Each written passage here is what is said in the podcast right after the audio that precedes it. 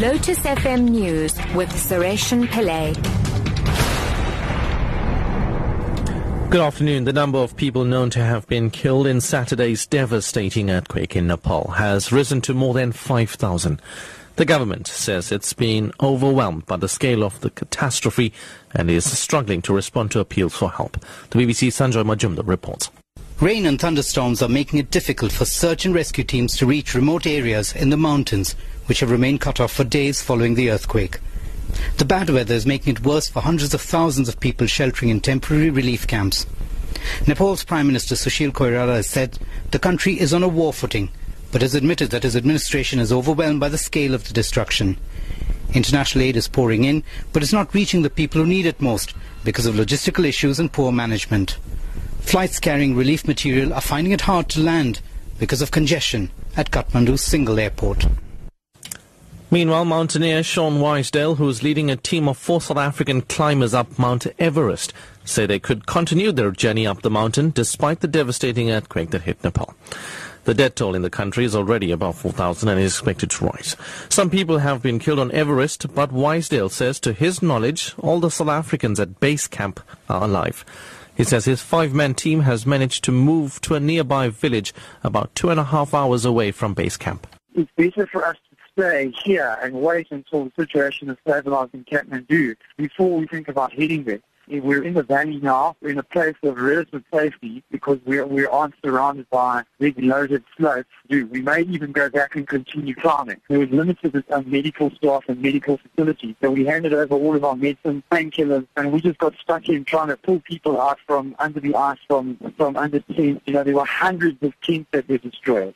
We didn't have any choice, and obviously there were there were many fatalities. Base camp has only just stabilized now.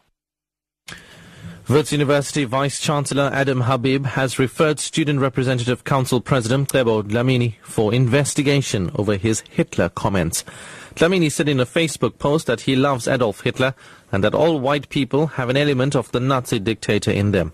He posted this in a comment thread below a graphic comparing modern Israel to Nazi Germany. Dlamini also said the world needs more leaders of Hitler's caliber. Habib condemns Dlamini's statement.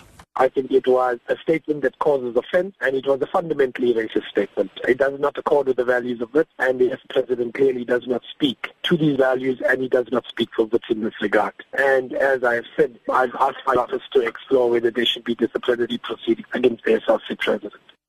The SARS advisory board set up by the finance minister earlier this year has announced that the establishment of a secret intelligence unit within the revenue service was unlawful. The advisory board was giving an update on progress made since its inception. Chairman of the SARS advisory board, Judge Frank Kroon, said the unit did not have the authority to convey or gather intelligence. Judge Kroon says they found that funds and human resources used during the unit's operation were wasteful and fruitless. The board has, on the strength of the Sikhakhane report and other reports, satisfied itself that this unit has since been disbanded by Commissioner Moyane. Under the auspices of SARS's Human Resources Division, a program of reintegration of members of the unit into normal SARS operations has been in progress for some months. 3.6 No SARS members are currently engaged in activities that are unlawful or outside the SARS statutory mandate. And finally, DA parliamentary leader Mmusi Maimane's quest to become the party's national leader has received another boost. Earlier today, Maimane received a letter of public support from 144 Gauteng delegates to the DA's Federal Congress. Gauteng DA Chief Whip in the legislature, Mike Moriarty, sent the letter to Maimane. These endorsements follow DA Western Cape leader Patricia de Lille's letter of support for Maimane released yesterday. DA Federal Chairperson Wilmot James is also contesting the position of national leader. A successor to outgoing leader Helen Zille will be chosen next month. A top story at 4 o'clock. The number of people known to have been killed in Saturday's devastating earthquake in Nepal has risen to more than 5,000. I'm Suresh Pillay. I'll have your headlines at half past four.